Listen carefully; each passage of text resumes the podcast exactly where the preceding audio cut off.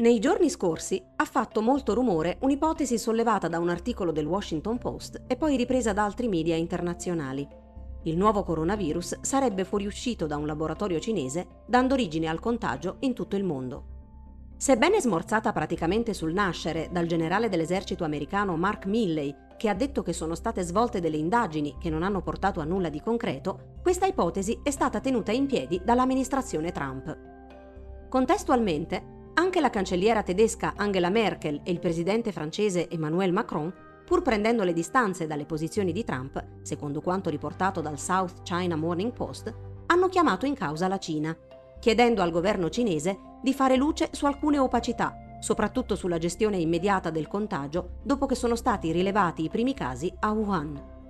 In Cina ci sono chiaramente delle cose che sono successe di cui non sappiamo nulla, ha affermato Macron al Financial Times, le sue dichiarazioni sono arrivate in risposta ad un articolo sul sito web dell'ambasciata cinese in Francia, che metteva in risalto le lacune nella gestione della pandemia da parte dei paesi occidentali, criticati in particolare di aver lasciato morire gli anziani nelle case di cura.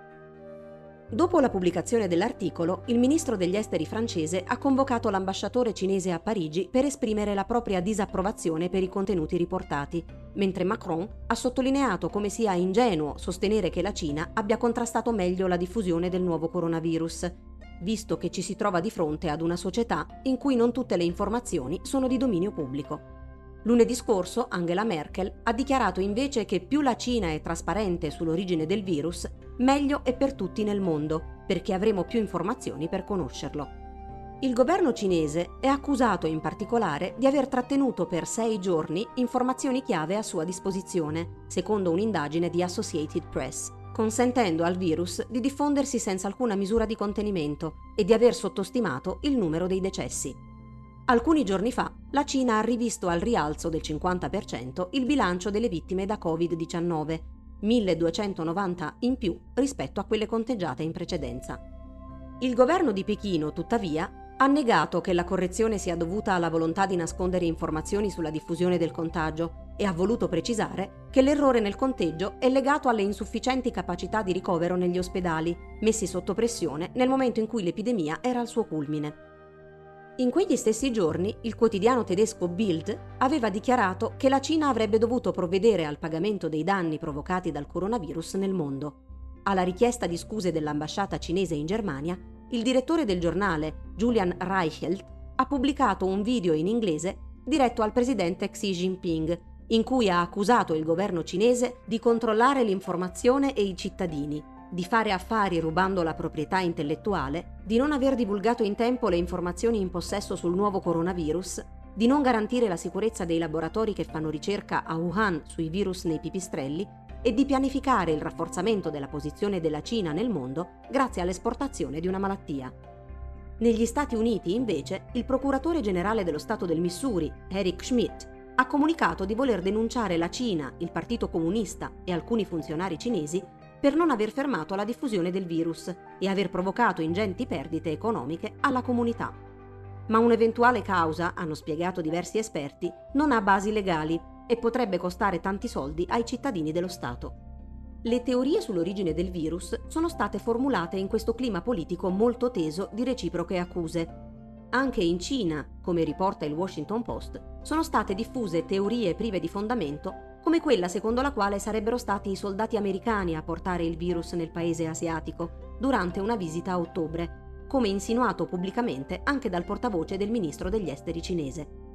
Dopo le discussioni anche sulla nostra pagina Facebook, abbiamo deciso di analizzare le diverse ipotesi avanzate finora. Sono sostanzialmente tre. Quella del salto di specie, dai pipistrelli all'uomo passando per un animale intermedio e dell'origine naturale del virus, la realizzazione del nuovo coronavirus in laboratorio, sfuggito per errore, la tesi della fuoriuscita dal laboratorio ad alta sicurezza, il Wuhan Institute of Virology in Cina, che stava studiando un virus di origine naturale nei pipistrelli per prevenire eventuali nuove pandemie dopo la diffusione di SARS circa 20 anni fa.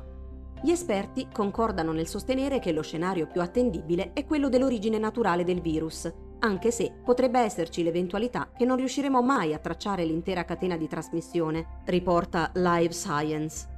La tesi della realizzazione in laboratorio del virus e che SARS-CoV-2 sia stato geneticamente modificato è priva di fondamento, mentre al momento non è possibile escludere con certezza l'ipotesi che gli scienziati cinesi stessero studiando un coronavirus naturale che poi è fuoriuscito dal laboratorio, per quanto tale scenario sia tutto da verificare. Anche l'Organizzazione Mondiale della Sanità ha dichiarato lo scorso 21 aprile che tutte le evidenze a disposizione suggeriscono che il nuovo coronavirus abbia avuto origine naturale e portano ad escludere una manipolazione genetica o una sua realizzazione in laboratorio. Molto probabilmente i primi vettori sono stati i pipistrelli. È ancora da scoprire come il virus è arrivato all'uomo, ha spiegato la portavoce dell'OMS, Padela Chaib che non ha voluto commentare le domande sulla tesi del virus fuoriuscito inavvertitamente da un laboratorio. Il salto di specie dai pipistrelli all'uomo potrebbe essere avvenuto anche prima dei casi rilevati a fine 2019 e non essersi verificato nei mercati selvatici di animali vivi a Wuhan, ha detto a Life Science Gerald Kirsch, direttore associato del Boston University National Laboratory di malattie infettive emergenti. In questo caso, prosegue Kirsch, il mercato di Wuhan potrebbe aver agito da amplificatore delle infezioni, che si sono poi diffuse in modo rapido e massiccio. La cronologia della trasmissione del virus è sfocata e non abbiamo dati reali per stabilire quando è iniziato tutto, in gran parte perché le informazioni iniziali non sono state condivise immediatamente. Ciò su cui gli esperti concordano è che una pandemia del genere non era inaspettata. Gli scienziati, riporta Science Alert, avevano avvisato da anni i governi che dopo SARS e MERS c'era la possibilità della diffusione di un nuovo coronavirus, ma nonostante questo molti paesi si sono fatti trovare impreparati. Ad esempio, già nel 2017, il direttore dell'Istituto Nazionale di Allergie e Malattie Infettive degli Stati Uniti, Anthony Fauci, attualmente consulente dell'amministrazione Trump, aveva esortato il governo a prepararsi a possibili focolai a sorpresa, memori delle esperienze avute con Zika e HIV, migliorando i sistemi di sorveglianza sanitaria globale investendo nella ricerca e mettendo da parte fondi per l'emergenza. L'amministrazione Trump invece non solo non ha creato questo fondo, ma ha anche ridotto il finanziamento alle agenzie federali responsabili di individuare e prepararsi a eventuali epidemie.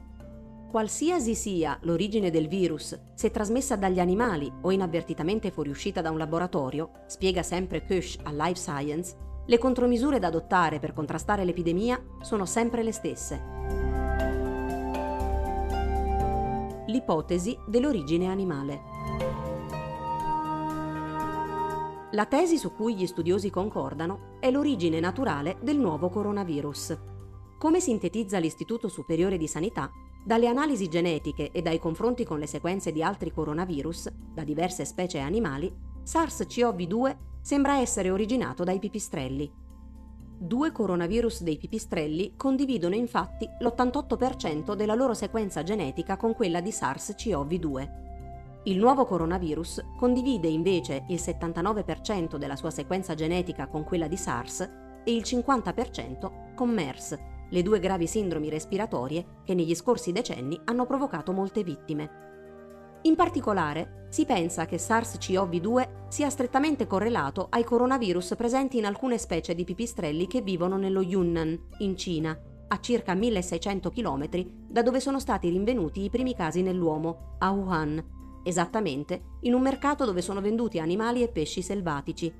anche se, sin dall'inizio, ci sono state persone contagiate che non avevano legami con il mercato di Wuhan, come rilevato da uno studio pubblicato su Lancet lo scorso 15 febbraio. Inoltre, secondo quanto riportato dal South China Morning Post, il primo vero caso rilevato di positività al nuovo coronavirus risalirebbe al 17 novembre, un uomo di 55 anni residente nella provincia di Hubei. Da quel momento in poi sono stati segnalati da 1 a 5 nuovi casi ogni giorno, ma gli operatori sanitari non sapevano di avere a che fare con un nuovo virus, fino all'esplosione dei contagi a fine dicembre. Alcuni casi diagnosticati nel 2019 sono stati probabilmente retrodatati dopo che le autorità sanitarie hanno testato campioni prelevati da pazienti sospetti, si legge nell'articolo. A metà marzo, il gruppo di ricerca in scienze biomediche californiano Scripps Research, guidato dal professore associato in immunologia e microbiologia Christian Andersen, ha pubblicato uno studio su Nature Medicine, secondo il quale, alla luce dei dati disponibili, si può stabilire con certezza che SARS-CoV-2 ha avuto origine attraverso processi naturali. Il team di ricerca ha utilizzato per le sue analisi le sequenze genetiche del nuovo coronavirus messe a disposizione sin dal 12 gennaio dagli scienziati cinesi. In particolare, gli scienziati hanno analizzato il modello genetico della proteina superficiale del coronavirus che funge da recettore, le punte o spike del virus, e consente al virus di agganciarsi ai recettori delle cellule del nuovo ospite, di rompere la parte esterna per poi replicarsi al suo interno. Lo spike di SARS-CoV-2 ha un uncino molecolare, chiamato porzione RBD, un recettore in grado di legarsi con alta affinità al recettore ACE2, coinvolto nella regolazione della pressione sanguigna di esseri umani, furetti, gatti e altre specie con recettori molto simili. Gli studi hanno evidenziato questa alta affinità tra la porzione RBD del nuovo coronavirus e il recettore ACE2 umano, nonostante le simulazioni al computer suggerissero un'interazione non ideale tra proteina spike e ACE2 in presenza di un RBD diverso da quello della SARS. In altre parole, il nuovo coronavirus ha saputo adattarsi in natura molto meglio e in modo completamente diverso di quanto avrebbero potuto pianificare gli scienziati attraverso simulazioni al computer. Inoltre, prosegue la ricerca pubblicata su Nature Medicine, la spina dorsale di SARS-CoV-2 differisce sostanzialmente da quella dei coronavirus già noti ed è molto simile a quella di altri virus a lui correlati trovati in pipistrelli e pangolini. Questo porta ad escludere che il nuovo coronavirus sia stato realizzato in laboratorio. Se qualcuno stesse cercando di progettare un nuovo coronavirus come patogeno, lo avrebbe costruito a partire da spine dorsali di virus già noti per la loro infettività L'affinità tra la porzione RBD e il recettore ACE2 e i dati sulla spina dorsale di SARS-CoV-2, concludono i ricercatori, sono le prove evidenti che il nuovo coronavirus è il frutto di una selezione naturale e non il prodotto di una manipolazione intenzionale. I dati sul genoma mostrano infatti che il virus non deriva da nessuna struttura virale utilizzata in precedenza. Appurata l'origine naturale, dove si è modificato il virus nella sua attuale forma patogena? Gli autori della ricerca propongono due scenari. Nel primo, il virus si è evoluto in un vettore animale intermedio per poi saltare nell'uomo. Nel secondo, il virus si è evoluto nell'uomo dopo il salto di specie da un animale. Il primo è il caso dei precedenti focolai di coronavirus, quando l'uomo ha contratto il virus da zibetti, SARS, e cammelli, MERS. Per quanto riguarda SARS-CoV-2, i ricercatori suggeriscono che il virus sia stato trasmesso da un pipistrello a un altro vettore animale intermedio, probabilmente un pangolino, secondo studi in attesa ancora di conferma, per poi passare all'uomo. Non ci sono infatti casi documentati di trasmissione diretta dal pipistrello all'uomo e questo fa pensare ad un vettore intermedio.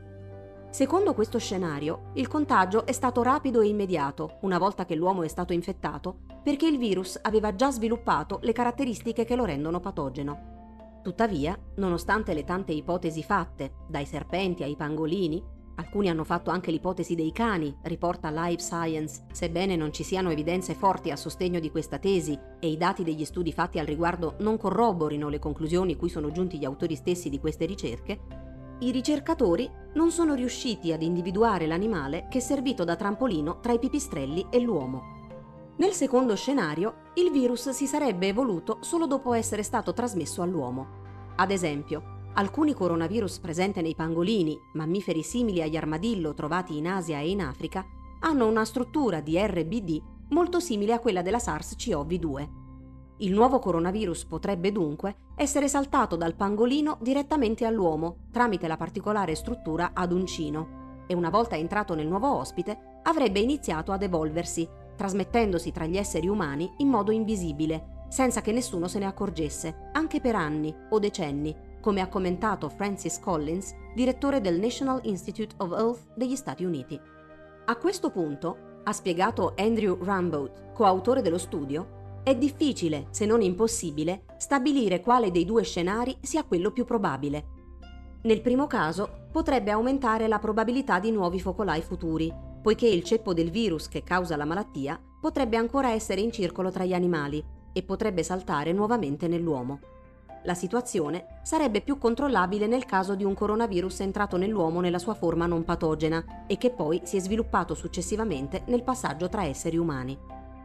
Di sicuro, concludono i ricercatori, riuscire ad avere sequenze correlate del virus da fonti animali consentirebbe di avere quelle informazioni che ora mancano per riuscire a tracciare nella sua completezza la catena di trasmissione che ha portato a SARS-CoV-2 nella sua attuale forma patogena nell'uomo.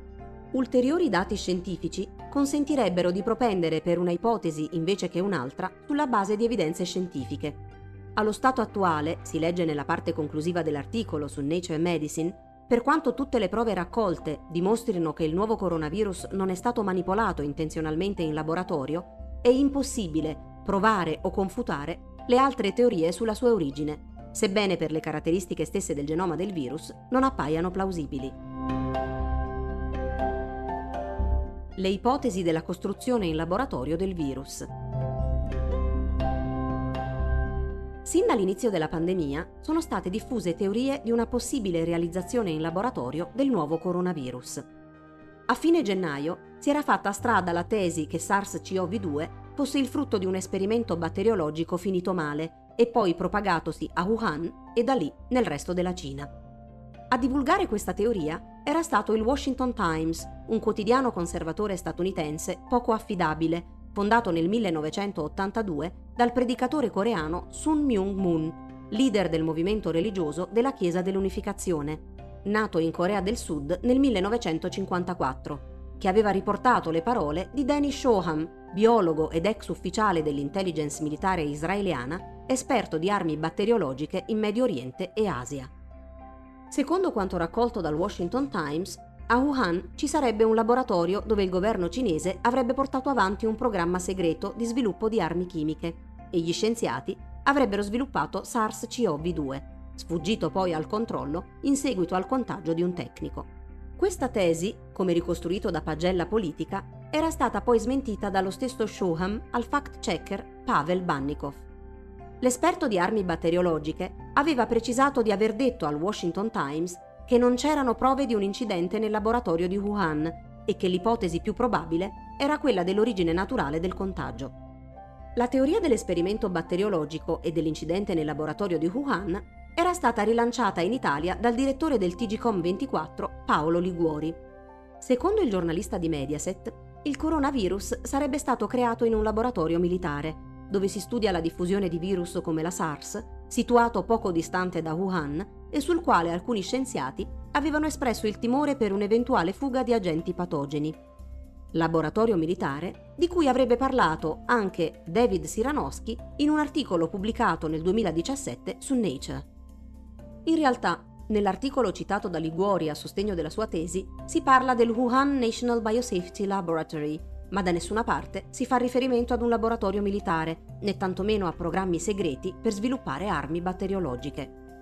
Il National Biosafety Laboratory di Wuhan non è infatti un laboratorio militare, ma è stato il primo laboratorio cinese a raggiungere nel 2015 il più alto livello di sicurezza internazionale nell'ambito della bioresearch, livello BSL 4, riservato a quelle strutture che si occupano dello studio di agenti patogeni dal rischio collettivo più elevato, per i quali trattamenti efficaci o preventivi sono limitati o non esistenti, come ad esempio il vaiolo o Ebola, mentre le sindromi respiratorie come SARS e MERS rientrano tra i gruppi di rischio di livello 3. Il laboratorio, si legge in un rapporto dell'Organizzazione Mondiale della Sanità del 2017, è l'esito di un memorandum d'intesa con la Francia, che ha partecipato attivamente alla realizzazione del progetto secondo standard internazionali di sicurezza, mentre nella formazione del personale sono state coinvolte le università di Francia, Stati Uniti e Australia. A fine marzo è stata la volta della tesi del supervirus, creato nel 2015 sempre nel laboratorio di Wuhan e poi sfuggito al controllo, dando origine così alla pandemia. Questa teoria era stata rilanciata sui suoi canali social anche dall'ex ministro dell'Interno Matteo Salvini. Per suffragare questa ipotesi era stato ripreso il video di un servizio del TGR Leonardo del 2015 che parlava della creazione in laboratorio in Cina, per motivi di ricerca, di un supervirus polmonare realizzato innestando una proteina presa dai pipistrelli sul virus della SARS ricavato da topi. Si trattava di uno studio condotto da Ralph Barrick dell'Università della North Carolina, che attraverso la realizzazione di un virus chimera, realizzato facendo esprimere a un coronavirus adattato nei ratti la proteina che funge da recettore del virus dei pipistrelli, voleva capire se in Cina nei pipistrelli circolavano ancora dei virus in grado potenzialmente di infettare. La riproposizione di un video di 5 anni prima è stata sufficiente per rilanciare l'ipotesi del virus creato in laboratorio dai cinesi diversi anni fa, senza che si facesse nulla sulle conseguenze pericolosissime per l'uomo. Ma, come hanno spiegato diversi esperti, tra cui Antonio Lanzavecchia, direttore dell'Istituto di Biomedicina all'Università di Bellinzona, tra i partecipanti alla ricerca condotta da Barrick, il virus chimera, ingegnerizzato in laboratorio, non aveva nulla a che vedere con il nuovo coronavirus SARS-CoV-2 per diversi motivi. Il primo, il genoma del virus chimera è stato pubblicato per intero e non è lo stesso del nuovo coronavirus. Secondo, le sequenze, le analisi che in modo sofisticato studiano come funzionano questi virus, dimostrano che sono diversi, hanno origine diversa e che SARS-CoV-2 è emerso probabilmente sempre dai pipistrelli, ma da un ceppo di virus completamente diverso da quello studiato in laboratorio. Terzo, SARS-CoV-2 presenta un certo numero di differenze rispetto ai suoi progenitori in pipistrello. Affinché queste differenze si siano evolute, c'è bisogno di due cose, o un grandissimo numero di pipistrelli o un grandissimo numero di anni, perché le mutazioni sono un fatto casuale. In laboratorio non abbiamo avuto né abbastanza tempo né abbastanza pipistrelli. Come spiegato da Enrico Bucci, biologo della Temple University a Filadelfia, negli Stati Uniti, e dottore di ricerca in biochimica e biologia molecolare al Leibniz Institute on Aging in Germania, con una tesi sul virus a RNA come il nuovo coronavirus, intervistato dal TGR Leonardo lo scorso 26 marzo. Inoltre, ha aggiunto il professor Lanzavecchia, sempre al TGR Leonardo, il virus creato in laboratorio non era affatto un supervirus, come è stato erroneamente riportato, ma un virus in grado di vivere solo in laboratorio. Infine, la scorsa settimana, ha fatto molto discutere la posizione di Luc Montagnier, premio Nobel 2008 per la medicina, per aver isolato per primo l'HIV nel 1983 insieme alla dottoressa Françoise Barré-Sinoussi e al dottor Robert Gallo. Secondo Montagnier, il coronavirus sarebbe stato fabbricato in un laboratorio di Wuhan che stava studiando un vaccino contro l'AIDS a fine 2019 e poi rilasciato per errore. Lui stesso, insieme al collega Jean-Claude Perez, avrebbero analizzato il genoma del nuovo coronavirus, trovando sequenze di HIV. Questi studi a doppia firma però, ad oggi, non risultano pubblicati. A sostegno della sua tesi, il premio Nobel ha citato una ricerca pubblicata su una rivista indiana che è stata poi ritirata in seguito alle critiche ricevute, mentre Perez ha pubblicato uno studio sulla rivista International Journal of Research Grantalaya, che risulta nell'elenco delle riviste predatorie, ossia pubblicazioni open access di articoli scientifici dietro compenso, che non forniscono i servizi e i processi di peer review tipici delle riviste scientifiche accreditate. Ma, come ha dichiarato a Le Monde Gaetan Bourgeot, genetista a capo della Australian National University, vi è troppa poca somiglianza tra SARS-CoV-2 e la sequenza del virus dell'HIV per concludere che esiste uno scambio significativo di materiale genetico. Sulla stessa lunghezza d'onda, l'immunologo e studioso dei virus Trevor Bradford, che in un lungo thread su Twitter ha mostrato come non sia possibile parlare di scambi tra il genoma del nuovo coronavirus e le sequenze dell'HIV. Il lavoro indiano a cui si fa riferimento, ha spiegato Ettore Meccia, biologo molecolare, confrontava la proteina spike del SARS-CoV-2 con quelle del virus SARS del 2003. I due virus sono molto simili, ma non uguali, però entrambi utilizzano la proteina spike per legarsi al recettore umano ACE2, per cui si suppone che quella regione debba essere molto simile. In quella regione i ricercatori dello studio indiano hanno trovato nel genoma di SARS-CoV-2 quattro piccoli frammenti che mancano nel virus SARS. Chiedendosi da dove potessero provenire, hanno scoperto che quei frammenti si trovano nel genoma di HIV. Tuttavia, spiega ancora Meccia, quei quattro frammenti non si trovano solo nel genoma di HIV,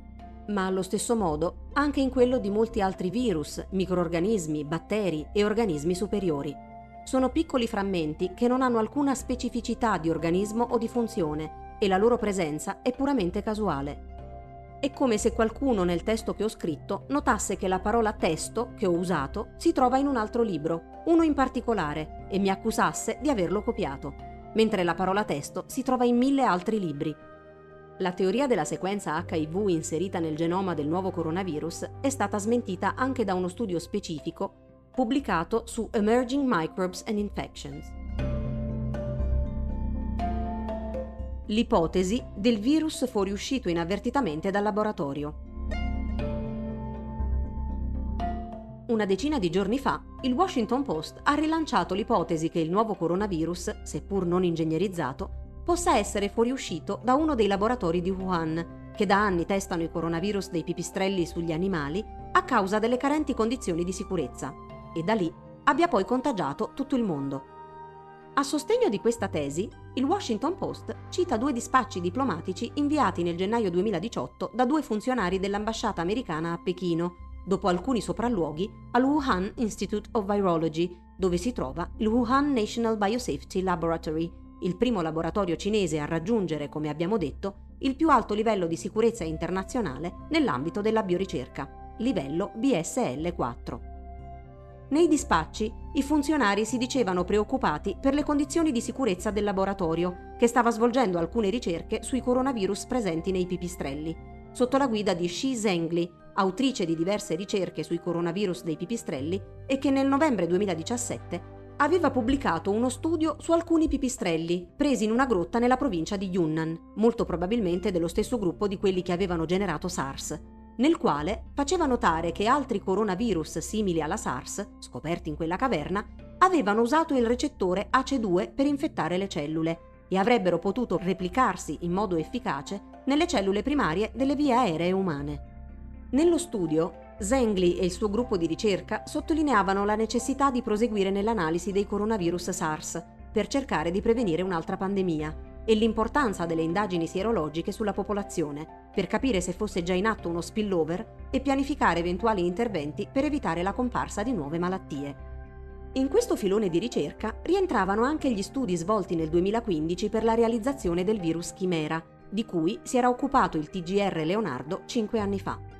All'epoca i dispacci inviati dai funzionari USA non ebbero seguito, anche perché, ricostruisce il Guardian, in quel momento la presidenza degli Stati Uniti stava tagliando i centri statunitensi per il controllo e la prevenzione delle malattie all'estero. Ma negli ultimi due mesi l'ipotesi della fuoriuscita del virus dal laboratorio ha iniziato a prendere credito all'interno dell'amministrazione Trump. In particolare, quando si è cominciato a parlare per la prima volta a Wuhan del nuovo coronavirus, il vice consigliere per la sicurezza nazionale degli Stati Uniti, Matthew Pottinger, notoriamente avverso alla Cina e tra i principali sostenitori della chiusura del traffico aereo dal paese asiatico, è stato tra i primi a sospettare che il governo cinese stesse nascondendo qualcosa e ad insinuare il dubbio che il virus possa essere nato in uno dei laboratori cinesi dove si studiano questi patogeni e da lì essersi diffuso per un incidente. A metà gennaio, secondo quanto riportato dal New York Times, Pottinger chiede alle agenzie di intelligence di indagare per trovare evidenze a sostegno di questa teoria. Ma, come spiegato dal generale dell'esercito americano Mark Milley, nonostante le molte voci e speculazioni su diversi media, blog e siti, alla fine le indagini si sono rivelate inconcludenti e le evidenze raccolte propendono per un'origine naturale del nuovo coronavirus, trasmesso da un pipistrello all'uomo tramite un animale intermedio. Posizione ribadita anche dal segretario alla difesa Mark Esper, che ha dichiarato all'NBC è ipotesi sotto osservazione da un po' di tempo, ma i risultati dell'indagine sono finora inconcludenti. Nonostante le dichiarazioni di Milley ed Esper, Trump non ha chiuso la vicenda. Nel corso di una conferenza stampa, il presidente USA ha detto che gli Stati Uniti stanno verificando se il virus si sia diffuso non come un'arma biologica, ma per un errore umano, rifiutando però di rispondere a chi gli chiedeva maggiori dettagli. La tesi del virus fuoriuscito accidentalmente dal laboratorio di biosicurezza di Wuhan è stata respinta da diversi esperti che hanno sostenuto l'ipotesi del salto di specie dai pipistrelli all'uomo attraverso un vettore intermedio. Per quanto non impossibile, l'idea del salto di specie avvenuto direttamente in laboratorio non è suffragata da nulla di fondato se non da speculazioni, ha affermato Jeremy Konindik, esperto di salute pubblica presso il Center of Global Development. Non sappiamo come si sia originato questo virus, ma tutte le evidenze portano allo spillover da un vettore naturale, che si tratti di un pipistrello o di altre specie intermedie, pangolini o altro. Portare avanti la tesi dell'incidente di laboratorio senza alcuna prova a sostegno ostacola gli sforzi per determinare effettivamente l'origine del virus è irresponsabile riprendere acriticamente dispacci segreti senza interpellare un virologo o un ecologo per comprenderne la plausibilità e il contesto scientifico, ha aggiunto Angela Rasmussen. Tuttavia, ha commentato il dottor Alex Greninger, professore presso il Dipartimento di Laboratorio Medicine e vice direttore del Clinical Virology Laboratory al Washington Medical Center, non basterà solo lo studio del genoma del virus per riuscire a capire come si è originato il contagio. Per questo è importante sapere cosa si stava studiando nel laboratorio di Wuhan, spiega Greninger. L'analisi delle sequenze genomiche non rivelano interventi di ingegneria genetica che hanno manipolato artificialmente il virus, ha detto Nikolai Petrovsky, professore al Collegio di Medicina e Salute Pubblica della Flinders University in Australia. Questo però non esclude l'intervento umano sul virus, aggiunge Petrovsky. Ad esempio, si può prendere un coronavirus di un pipistrello non infettivo per l'uomo e forzare le sue trasformazioni coltivandolo con cellule che esprimono il recettore ACE2 dell'uomo aumentando contemporaneamente la forza del suo legame con questo recettore e riducendo quella con l'ACE2 del pipistrello. A lungo andare, il risultato di questi esperimenti potrebbe essere un virus altamente virulento nell'uomo, ma sufficientemente diverso da non somigliare più al virus originale del pipistrello. Poiché le mutazioni vengono acquisite casualmente per selezione, non ci saranno i segni della manipolazione genetica, ma ci troveremo di fronte a un virus creato ancora dall'intervento umano.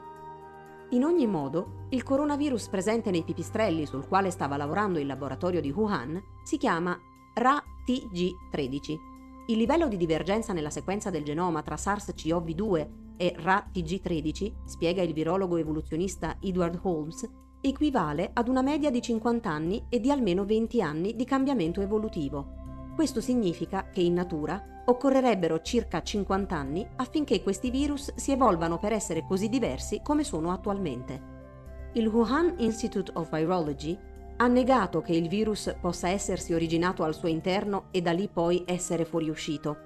Zhengli ha dichiarato di aver svolto un'indagine approfondita non appena ha saputo dei primi casi a Wuhan, la notte del 30 dicembre 2019 e di essersi messa al lavoro per sequenziare i genomi di SARS-CoV-2 dai pazienti infetti e confrontare i risultati con i dati degli esperimenti fatti in questi anni, ma di non aver trovato alcuna corrispondenza tra i virus sui quali stava facendo ricerca il suo team e quelli trovati nelle persone contagiate. Mi sono davvero tolta un peso, non avevo dormito per giorni, ha detto la ricercatrice a Scientific American.